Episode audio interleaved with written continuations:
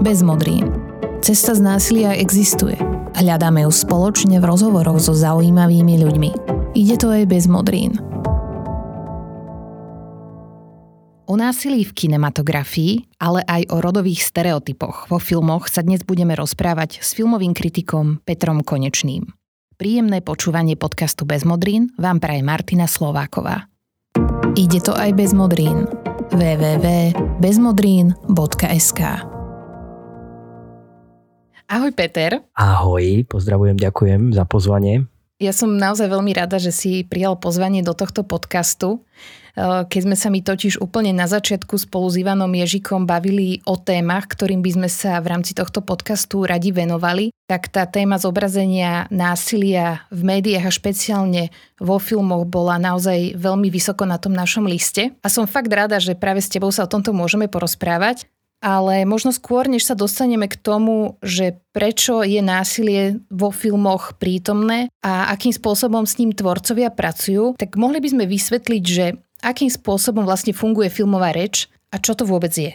Tak filmová reč to je komplikovaná otázka, pretože to sa učí dlhé roky, ako to celé funguje, ale sú nejaké základné pravidlá, ako sa vytvára filmový jazyk. Ten syntax filmu je trošku iný ako syntax literatúry, alebo no hlavne teda literatúry, keď to porovnáme takto napriamo. Takže filmový jazyk má isté pravidlá, istý spôsob, ako sú vytvorené konvencie vo filmovom jazyku, čiže na čo sme si zvykli v prípade rozprávania. A filmový jazyk má také tie nejaké základné delenia na to, či sa využíva lyrika alebo sa využíva epika, čiže ešte to zjednoduším, či sa využíva takéto možno európske alebo iné pomalšie rozprávanie, alebo sa ide epický blockbusterovo tým americkým spôsobom, ktorý má taký ten jednoliatý štýl, takéto jednoduché rozprávanie, jasne stanovené zlo, jasne stanovené dobro. V prípade mm, skôr európskej a inej kinematografie sa už s tým vnútrom filmu vďaka filmovému jazyku pracuje aj s ambivalenciou postav, čiže ambivalenciou rozhodovania samotných postav, to ako uvažujú, čiže je to oveľa pravdepodobnejšie, oveľa uveriteľnejšie, pretože pretože samozrejme nikto nie je a priori dobrý a priori zlý. Každý sme niekde v tom uh, spektre sa nejak pohybujeme. A to je zaujímavé na tom rozdelení tých uh, spôsobov filmového rozprávania akéhokoľvek príbehu, ale filmový jazyk to je, mm, to je špecifikum, ktoré myslím si, že nie úplne je dôležité pri tejto téme, pretože filmový jazyk je strich, filmový jazyk je pohľad kamery, filmový jazyk je dynamika využívania krátkosti, dlhosti strihov, je množstvo vecí, ktoré súvisia skôr s tou formálnou stránkou filmu to, ako to celé funguje, ale nás bude určite zaujímať aj tá obsahová stránka, či už je to film alebo videoklip, či už je to reklama, akýkoľvek audiovizuálny materiál a teraz všetci vieme, že tie seriály sú veľmi intenzívny audiovizuálny materiál, ktorý využíva veľké množstvo ľudí. Dovolím si povedať, že nás čaká aj možno veľký problém s tým, aby ľudia začali konečne pozerať aj filmy, pretože si stále myslím, že sú dôležitejšie ako seriály a to je taký ten môj message toho, čo sa ja snažím vo svojej práci presvedčať ľudí o tom, že tie filmy nezavrhovať a sledovať aj tie, lebo sú veľmi dôležité dôležité. Čiže zjednodušená odpoveď na tvoju otázku neexistuje. Dá sa len povedať, že sú isté konvenčné pravidlá v prípade filmového jazyka a si sú isté základné delenia toho, čo chce autor alebo autorka povedať, akým spôsobom, ako si vytvorí e, ten, nie, tú, tú formálnu stránku a pre akú formu sa rozhodne. Vždy je dôležité, aby tvorca a tvorkyňa vedeli, čo chcú a zároveň ako chcú povedať. Ale to sa týka akéhokoľvek umenia a týka sa to aj toho najmladšieho asi umenia zatiaľ na svete a to je kinematografia lebo je tu sotva 130-140 rokov, čo je v porovnaní s literatúrou, divadlom alebo výtvarným umením absolútne nič. Ako filmový jazyk pracuje so stereotypmi? Ako je veľmi dôležité podať divákovi niečo tak, aby sa s tým vedel stotožniť a vedel to identifikovať?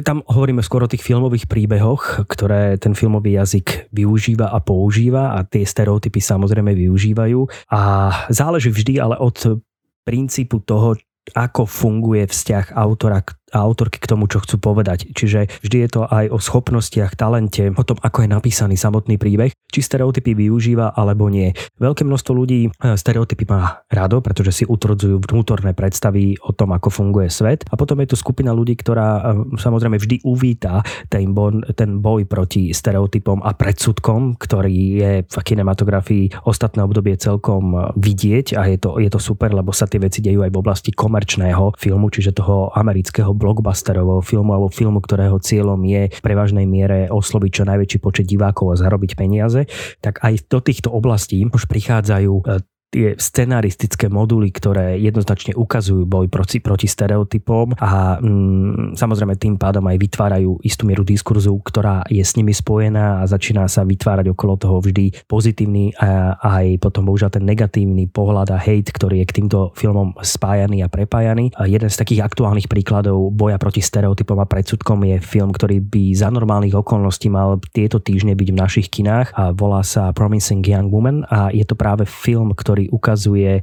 dopad sexuálneho násilia, ukazuje dopad znásilnenia, ale nie len na samotnú obeď toho znásilnenia alebo ženu, ktorá to znásilnenie prežila a zažila, ale je to pohľad z jej cez prízmu jej priateľky, ktorá sa snaží s tým vysporiadať vnútorne pre seba a zároveň upozorniť svoje okolie, ako bojovať proti predsudkom a stereotypom, ktoré sú často spojené so sekundárnou viktimizáciou, ale myslím, že k tomu sa ešte dostaneme. Čiže toto je pozoruhodné aj teraz v dnešnej dobe sledovať množstvo tvorcov a tvorky, ktoré sa snažia v tejto oblasti priniesť niečo nové ukázať e, tie nové postupy a vymaniť sa z toho stereotypizovania e, tejto, týchto tém e, za tých ostatných 30, 40, 50 rokov, pretože naozaj všetko sa vyvíja, je normálne, že sa vyvíjajú veci, vyvíja sa jazyk, vyvíjame sa my, vyvíja sa spoločnosť, aj prirodzené, keď sa všetko vyvíja, že sa musia vyvíjať aj veci v tej spoločnosti veľmi dôležité, ako je umenie.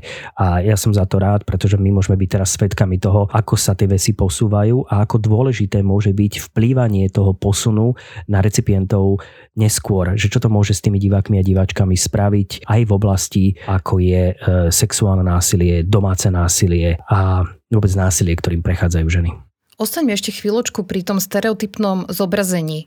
Existuje nejaký stereotyp v tom, ako sa zobrazuje násilie vo filmoch? Pýtam sa to najmä preto, lebo my často rozprávame v tomto podcaste o činnosti rôznych organizácií, ktoré okrem toho, že pomáhajú obetiam násilia, obetiam domáceho násilia, tak aj tej verejnosti sa snažia ukazovať, aké rôzne podoby to násilie má, možno aj také podoby, o ktorých sa nehovorí nahlas. Takže existuje stereotyp zobrazení násilia vo filmoch? Taký ten klasický, ktorý potvrdzuje tú predstavu, e, že ako to asi asi býva, keď hovoríme o tom domácom násilí, tak je to nejaká predstava toho mm, niečo, čo sa deje za zavretými dverami, čo je ale nie stereotyp, ale, ale pravda a toho okolia, ktoré často nereaguje na tú situáciu, čiže ten bystander efekt tam, e, tam nie je, čiže niekoho, kto tú situáciu počuje, vníma, ale nezasiahne. A potom mm, využíva sa ešte v kinematografii ten model toho obviňovania e, tej ženy, že si za to môže sama, čiže taký ten, ten klasický model, ktorý uh,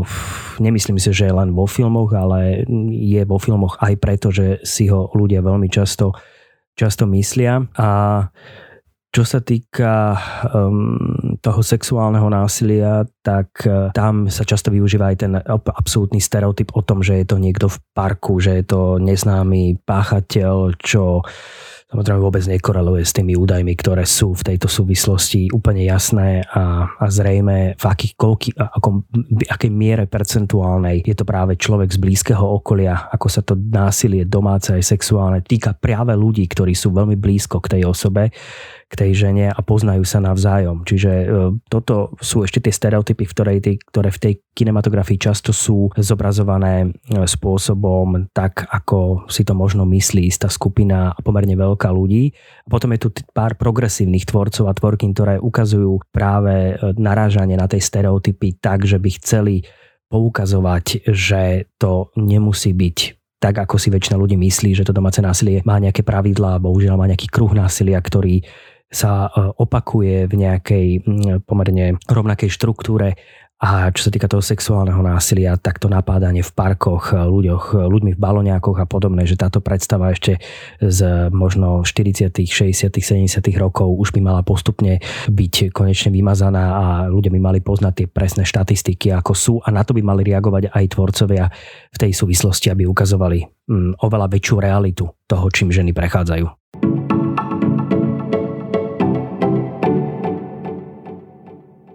Ľudia majú často pocit, že v médiách, v televízii aj vo filmoch je príliš veľa násilia. Je ho naozaj veľa, alebo je to len nejaký pocit, pretože to násilie si možno trošku viac zapamätáme, tie scény sú také sugestívnejšie, alebo je to tak skutočne a je za tým nejaká motivácia, prečo to tak je. Prípadne zmenilo sa toto za nejaké obdobie, že toho násilia je možno teraz viac, než ho bolo eh, niekedy predtým? No je viac, pretože je aj viac filmov. Keď sa v audiovizuálneho obsahu ako takého, keď sa v 50. a 60. rokoch točili filmy, tak na celom svete sa ich urobilo x tisíc, možno 1500 do 2000. Teraz je úplne štandard, že sa robí 10, 11, 12 tisíc filmov, plus to nehovorím, koľko sa robí seriálov. Čiže logicky, čím je niečoho viac, tým pádom sa aj niektoré témy začínajú viac opakovať a niektoré aj príbehové roviny a plus aj zobrazovanie násilia v kinematografii, ktoré nie je zobrazované len v kinematografii, ale týka sa samozrejme aj počítačových hier, čo je veľká diskusia obrovská, ktorá súvisí s prepájaním na filmy a seriály, pretože počítačové hry sa svojou estetikou snažia čo najviac priblížiť audiovizuálnemu zážitku, čiže to zobrazovanie násilia je na všetkých týchto platformách, ktoré sú audiovizuálneho charakteru intenzívne. Je ho viac, lebo všetkého je viac a plus um, je aj väčší dôraz na kvalitu zobrazeného násilia. V úvodzovkách kvalitu, ale myslím na uveriteľnosť. To, že máme v divadelnom prostredí nejakú konvenciu, že vieme, keď ten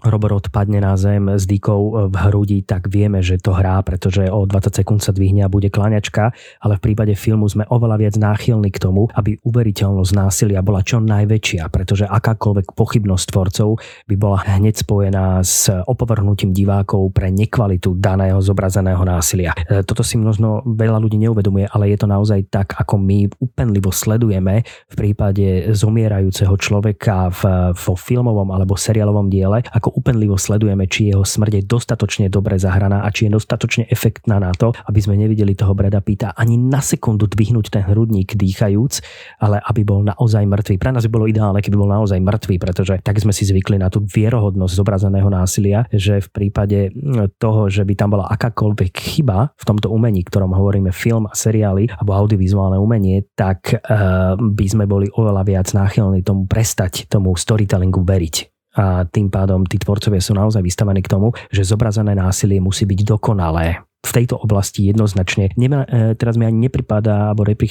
ne, respektíve neprichádza na um iný typ umenia, e, kde by muselo byť tak dokonale zobrazené násilie a dokonale zobrazená smrť, aby nedošlo k narušenému rozprávaniu príbehu pre diváka. Rozumiem. A tá autenticita musí byť neraz aj takým až traumatizujúcim zážitkom pre diváka. Akým spôsobom sa takéto scény nakrúcajú? Ako sa na to herci pripravujú? Prípadne ak ide o detského herca, ktorý má scénu s nejakým znásilnením alebo nejakým vážnym týraním je na placi napríklad psychológ alebo podobní odborníci? Mm, teraz sa to už asi rieši inak, ako sa to riešilo pred 20, 30, 40 rokmi, kedy naozaj e, tie dopad e, na hlavne mladých hercov a herečky, ktorí mm, naozaj boli súčasťou filmu, ktorý často nebol prístupnosťou ešte určený im, ale zároveň v ňom hrali, pretože príbeh bol o nich, čo je taký ten paradox, že veľa mladých hercov a herečiek, e, hlavne v americkej kinematografii v 70. a 80. rokoch hrali vo filmoch, ktoré reálne nemohli ešte vidieť, ale boli jedni z hlavných postav a tam ten dopad eh, na týchto ľudí bol pomerne intenzívny. Teraz na festivale Sundance mal premiéru film o hlavnom hrdinovi filmu Smrť Benátkach eh, Lučina Viscontiho, ktorý, eh, teda režisera Viscontiho, ktorý obsadil mladého, vtedy mladého chalana do tejto úlohy a zmenil mu veľmi negatívne celý život. Absolútne jeho život sa úplne rozbil na drobné kúsky a stal sa z neho naozaj len taký fragment toho, ako sa vrátiť späť do normálneho, do normálneho života, pretože média a spoločnosť z neho spravili mm,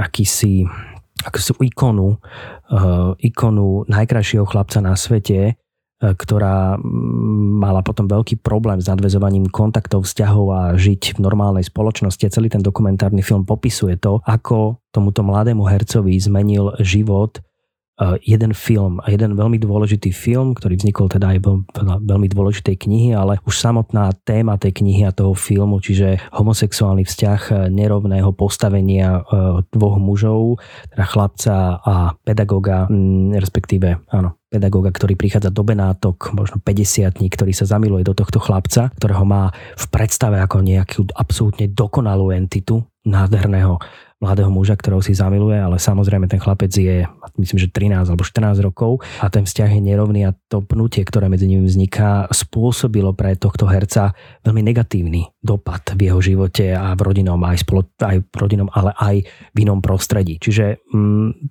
to, ako sa to teraz robí, je samozrejme asi úplne inak a tie konzultácie a ten schvalovací proces aj zo strany asi rodiny v prípade toho, že vo filmoch hrajú ľudia, ktorí majú istý vek a nemôžu, niektoré veci by ešte teda nemali, ale robia ich vo filmoch, lebo je to dôležité pre rozprávanie samotného príbehu a jeho uveriteľnosť, ktorú som spomínal. Samozrejme nemôže 12-ročnú dievčinu hrať 21-ročná žena, lebo by tomu nikto neuveril. Teda sú také prípady aj teraz v prípade jedného dokumentárneho filmu českého, kde sa to podarilo, ale viac menej sa snažia tvorcovia o to, aby to bolo čo najuveriteľnejšie. Čiže pravdepodobnosť nejakého dozoru a nejakého následné, následné konzultácie s hercami, herečkami v prípade filmov, ktoré majú násilné sekvencie alebo iné typy sekvencií, sexuálne, erotické, tak asi nejaká pomoc tam teraz je. Samozrejme, samozrejme záleží od toho, o akého mm, herca, herečku ide a čo to je konkrétne za scénu a aká to je produkcia, aký to má budget. Tam je veľa faktorov, ktoré sa asi menia. Ktorá krajina to samozrejme je. Niekde sú tie pravidlá oveľa prísnejšie ako v iných krajinách a podobne.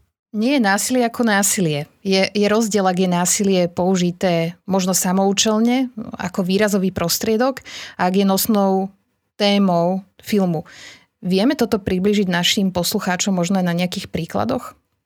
Je veľmi dôležité si uvedomiť, kedy eh, je tá, to využívanie na násilia samoučelné a kedy je súčasťou príbehu natoľko, že nie je um, jeho prítomnosť čisto len efektnou, ale je veľmi dôležitou pre samotný storytelling a rozprávanie toho príbehu, to, tam je to jasné, že to násilie je dôležité, tak e, ono sú nejaké také základné príklady, kde je vidieť, ako, ako to násilie má ten prvok možno e, nejaký štartujúci pre hlavné postavy toho príbehu niečo v živote zmeniť, alebo naopak e, dostať sa ešte do väčších problémov. Tam záleží od samozrejme toho prístupu e, tvorcov k tomu celému, ale ja osobne si myslím napríklad, že také porovnanie využitia domáceho násilia pre kvalitný príbeh bez efektného využitie, bez efektu toho domáceho násilia, že sa nemáme pozerať na to násilie z pohľadu násilia, ale na to násilie z pohľadu ďalšieho príbehu a rozvíjania charakterov,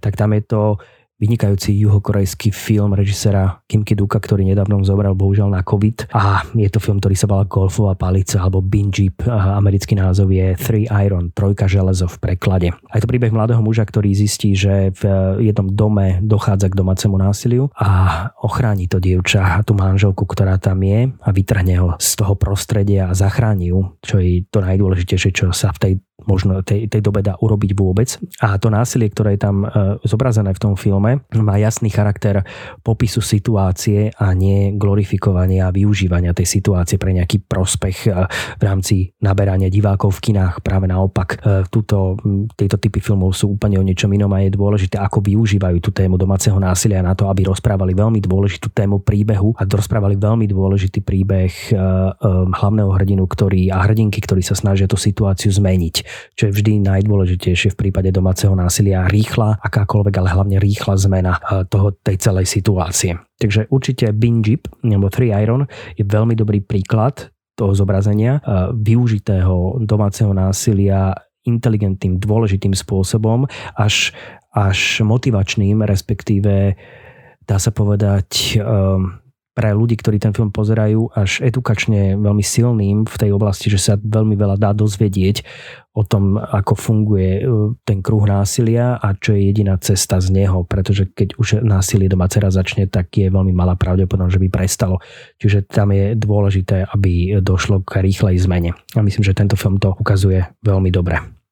No a tie zlé príklady, kedy to, to násilie je naozaj že primitívnym spôsobom vtesnané do toho príbehu je podľa mňa veľké množstvo, ale neviem, či má zmysel sa im venovať. Podľa mňa je oveľa dôležitejšie rozprávať o tých veciach, kde to funguje a kde e, to zobrazenie toho násilia dáva zmysel pre divákov a diváčky a veľmi mm, je, je edukačné. E, aj keď to znie hrozne, ale, ale to, tá forma, to rozprávanie toho, kedy prichádza k k tomu, že súčasťou príbehu alebo dominantnou súčasťou príbehu je domáce násilie, tak tam je veľmi treba opatrne pracovať aj s odborníkmi a odborníčkami na túto tému. A to už si teraz na to tvorcovia dávajú veľmi záležať, lebo samozrejme e, režisér alebo režisérka, ktorí sa venujú vo svojom živote nejakému typu príbehov a rozhodnú sa spracovať túto tému, tak je veľmi dôležité, aby naozaj si nechali odkonzultovať jednotlivé e, charaktery postav, rozhodovacie procesy, dialógy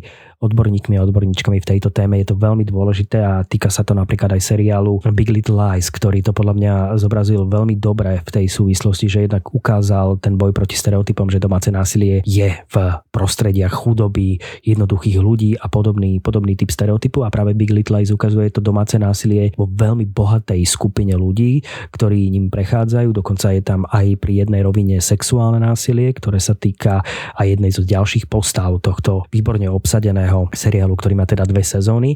Obidve stoja za to a Big Little Lies je aj veľmi dobré v tomto prípade, že je seriál, pretože dokázal tie témy sexuálneho a domáceho násilia rozvinúť do jednotlivých detailných nuancí toho rozprávania a tam sa dá veľa, veľa z toho o tejto téme akoby naučiť, keď to poviem takto zjednodušujúco a dá sa veľa dozvedieť informačne, ako to celé prebieha, čo prežíva tá žena, ako sa pripravuje na tú zmenu vo svojom živote, čo si môže a nemôže dovoliť, ako o tom rozpráva, ako to tají. Všetky tie veľmi dôležité odborníkmi a odborníčkami konzultované témy, ktoré sú v tomto seriáli, sú, e, dá sa povedať, bezchybne zmapované a Big Little Lies je ukážka toho, ako sa má o tejto téme rozprávať. Film podobne ako množstvo iných médií má aj dopad na verejnú mienku ľudí a dokáže ovplyvniť názor skupiny ľudí alebo nejaké verejnosti. Spomenieš si na nejaký konkrétny príklad filmu, ktorý pozitívnym spôsobom ovplyvnil názor verejnosti, prípadne možno podnietil nejakú zmenu k pozitívnemu? Mm, ja si myslím, že teraz práve ten spomínaný seriál Big Little Lies eh, to urobil, pretože seriálov impact eh, je na veľkú skupinu ľudí, čiže ja si myslím, že Big Little Lies túto úlohu zohral veľmi dôležitú. A v oblasti zneužívania žien, postavenia žien, rodovej rovnosti, volebného práva, Určite veľký kus roboty urobil eh, príbeh služobničky Handmaid's Tale už ako knižná predloha, ale samozrejme aj ako seriálové spracovanie. Tiež som veľmi rád za to, že išlo, došlo k seriálovému spracovaniu, pretože Handmaid's Tale má aj filmové spracovanie, ale to hm, ani zďaleka nedosiahlo tej kvality toho seriálového aj v súvislosti s eh, tou veľkosťou tej témy a takouto charakterovou a príbehovou košatosťou, ktorú treba naozaj zmapovať na oveľa väčšej minutáži, ako je 90 minút. Keď si zoberieme, že seriály majú v priemere celkovo nejaká séria má v priemere 450-500 minút, tak tu hovoríme o naozaj podrobnej možnosti pracovať s tými postavami oveľa viac ako v tom uzavretom, nastavenom konvenčnom časovaní príbehu, ktorý môže mať od 90 do 120, 130 minút. Tam si veľa e, ústupkov nemôžeme môcť dovoliť a v prípade práve tej seriálovej tvorby je možné aj v prípade týchto tém oveľa viac vysvetľovať. Čiže myslím si, že tieto dva seriály to urobili, urobili skvele a možno ešte pre mladú generáciu a nielen pre mladú samozrejme, veľký kus roboty v prípade aj násilia, aj stereotypov, ale teda povedzme hlavne aj ideálu krásy, ale to je všetko aj poprepájené navzájom aj s tým domácim násilím a rodovou rovnosťou, e, bez ktorej mm, tá rodová rovnosť je tak dôležitá v súvislosti s tým, ako sa vyvíja aj domáce násilie, lebo to všetko koreluje so všetkým, pokiaľ bude pokračovať podceňovanie žien, pokiaľ budú ženy zarábať menej, pokiaľ budú ženy nútené robiť iba to, čo sa rozhodne rodina, aby robili, pokiaľ ženy nebudú mať voľnosť rozhodovania sa v tom, čo živote chcú dosiahnuť, tak dovtedy bude aj s tým rásť, respektíve ustále inštalovať sa alebo v nejakej dynamike sa rozvíjať aj násilie, ktoré je prepojené na rodovú rovnosť, to je jednoznačné. A tam by som možno povedal ešte seriál, ktorý sa volá Black Mirror. A Black Mirror, táto britská séria tiež tematizuje to, čo, aký môže mať dopad e, ideálu krásy a sociálnych sietí a všetkých tých negatívnych stránok sociálnych sietí na, na skupinu mladých ľudí a zároveň aj na ženy v tejto oblasti. Tam to je veľmi dobre podchytené v tomto seriáli jednoznačne. A ešte, ešte veľmi dôležité um, to delenie na to, že je tu veľká pomerne skupina artovej kinematografie, ktorá tematizuje domáce násilie a robí to vynikajúco. Len máme tu jeden taký zásadný problém. Ehm, túto artovú kinematografiu sledujú ľudia, ktorí o tejto téme vedia často dostatočné množstvo informácií na to, aby si ich ešte potrebovali overovať v tej artovej kinematografii, lebo sa pohybujú v tej, povedzme, kritickej bubline, ktorá môže byť 20-30 tisíc ľudí na celom Slovensku bohužiaľ možno aj menej. A títo ľudia o tejto téme vedia pomerne veľa. A ja som vždy rád za to, ak sa podarí niekomu túto tému domáceho násilia spracovať inteligentným, neurážajúcim spôsobom, ale zároveň pre masového diváka a diváčky. Toto je vždy veľmi náročná cesta. Nie je to úplne že jednoduché, chápem to, ale keď sa také niečo podarí, tak je to veľmi dobré. A v prípade tých seriálov hovoríme už o masovosti, tak tam je to veľmi dobré, lebo to už sleduje pomerne veľké množstvo ľudí, oveľa viac, ako keby bol urobený film Big Little Lies, tak má podľa mňa oveľa menší impact ako seriálová podoba. Kvôli tomu, ako teraz ľudia sú zvyknutí pozerať content audiovizuálny, čiže tie seriály v nejakom spôsobe vyhovujú. A dovolím si povedať, že toto je jedna z tých ciest, ako robiť inteligentné, zároveň mm, nie, nie prvoplánové spracovania týchto tém pre väčšie množstvo divákov a nebyť uzavretý v tom artovom svete, ktorý mám síce rád, lebo ja som v ňom uzavretý, ale chápem, že e, tá moja bublina nie je vôbec tá istá bublina, ktorú zažíva väčšina ľudí okolo mňa, čiže oni netušia často, o akých filmoch ja rozprávam a čo ja sledujem a kde sa to posúva v tej téme, ale keď príde na seriály, tak sa zrazu nejakým spôsobom zhodneme, že tuto je to jasné, toto som videl alebo videla. Do akej miery je na základe tvojich skúseností motiváciou pre tvorcov k takejto tvorbe ten pocit zodpovednosti za spoločnosť? To je asi individuálne veľmi. Ja neviem, či to viem posúdiť, ako to oni vnímajú. Určite nakrútiť film o domácom násilí si z môjho pohľadu vyžaduje oveľa väčšiu prípravu, ako nakrútiť film o niečom jednoduchšom, ľahšom, niečom, čo má ľudí nie niečo naučiť, ale odpáliť im nejaké dve hodiny zo života a poslať ich niekam potom do sveta z toho kina, ak bude otvorené ďalej a nejak do hodiny na to zabudnúť. Samozrejme, že mala by to byť istá miera zodpovednosti za spracovanie čoraz náročnejších tém, ktoré spoločnosti sú a ktoré by mali mať naozaj tú konzultáciu. Preto stále si myslím a tvrdím to, že v prípade takýchto tém, keď sa niekto rozhodne takúto tému spracovať, mal by ju konzultovať s odborníkmi a odborníčkami. Je to veľmi dôležité, aby nedošlo aj nechtiac. Samozrejme, nie každý vieme všetko, aby nedošlo k nechtiac nejakému práve absolútne zlému podchyteniu tej témy a nebodaj nejakému stereotypnému zobrazovaniu nezmyslov, ktoré čast, proti ktorým často treba bojovať a je veľmi dôležité, keď sa to v tých filmoch podarí, pretože tie filmy majú naozaj veľký zásah, aj seriály. A neviem si napríklad predstaviť, čo by sa stalo, keby Big Little Lies ako seriál mal tú tému domáceho násilia urobenú zle. Nejak primitívne, hlúpo, e, vôbec e, mimo toho, čo naozaj prieskumy ukazujú, čo ukazujú následky domáceho násilia, ktoré sú veľmi už popísané, odborníčky, odborníci o tom veľmi veľa vedia a teraz tá predstava toho, že by tento seriál išiel nejak na pankáča, že by sme si to urobili ako my chceme, lebo nás to takto bude baviť, tak by to bolo veľmi nebezpečné. A je veľmi dôležité, že sa tá konzultácia tam diala a to aj v prípade samozrejme Handmaid's Tale, čiže príbehu služobničky, kde k tej konzultácii a niekoľkým konzultáciám samozrejme prichádzalo, aj keď to v prípade tohto seriálu príbeh služobničky hovoríme o niekoľkých úrovniach diskriminácie žien, tam je, toho, tam je to ešte naozaj že veľmi kom komplikované na ďalších úrovniach. Aj keď ide o fiktívny film, alebo fiktívny príbeh, eh,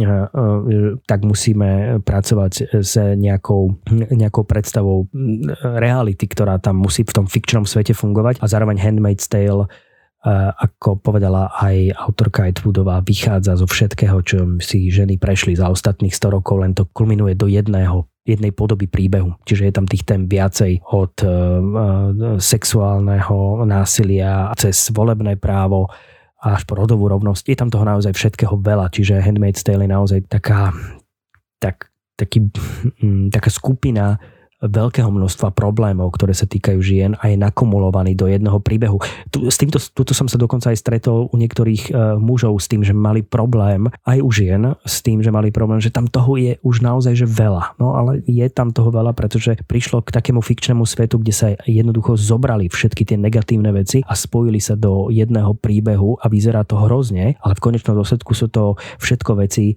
ktorými si ženy uh, ostatných 100-120 rokov prechádzali. Peter, moja posledná otázka je o dopade takejto tvorby.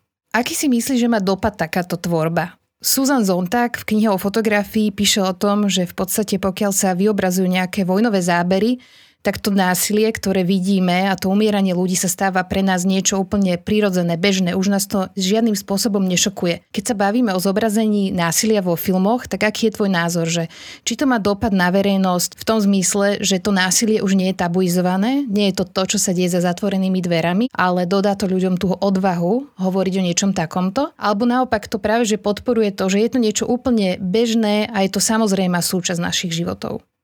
To je veľmi ťažká otázka, lebo tu sa spájajú ako keby dve veci, že ako ľudia eh, chápu a vnímajú násilie v kinematografii a potom nakoľko sa ľudia násilím v kinematografii inšpirujú a majú istú mieru napodobňovania toho, čo vidia.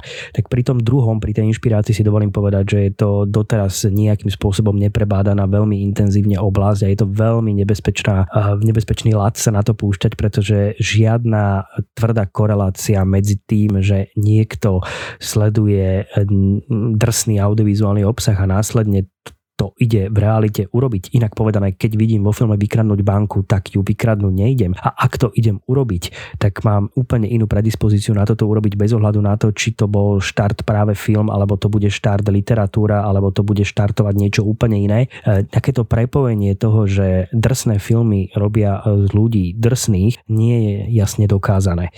A čo sa týka mm, toho, či zobrazenie domáceho násilia v kinematografii môže ľudí utvrdiť v tom, že tie veci sa nejakým spôsobom dejú, tak to si myslím, že môže. A zároveň preto je veľmi dôležité, aby to bolo robené spôsobom, že tam nie sú tie chyby v tom zobrazovaní toho domáceho násilia a že je to všetko konzultované so snahou urobiť to čo najvernejšie, aj najpravdepodobnejšie a najrealistickejšie, ako sa len dá v tom, aby na konci toho celého bolo posilnenie ľudí, ktorí sa rozhodnú buď pomôcť niekomu inému, aby boli posilnení v tom pomôcť niekomu inému, alebo aby boli tie ženy, ktoré môžu takéto filmy a seriály vidieť posilnené k tomu povedať to niekomu a snažiť sa dostať z toho celého problému čo najrychlejšie a niečo zmeniť.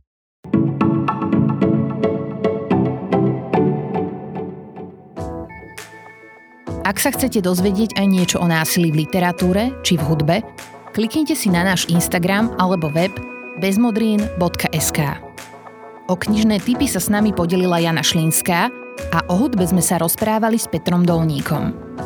Projekt Bezmodrín je financovaný z Active Citizens Fund Slovakia, ktorý je súčasťou finančnej pomoci Islandu, Liechtensteinska a Norska 15 členským štátom Európskej únie. Ďakujeme, že nás počúvate. Tým neziskovej organizácie Centrum Slniečko sa na vás teší aj na budúce. Dovtedy, do počutia.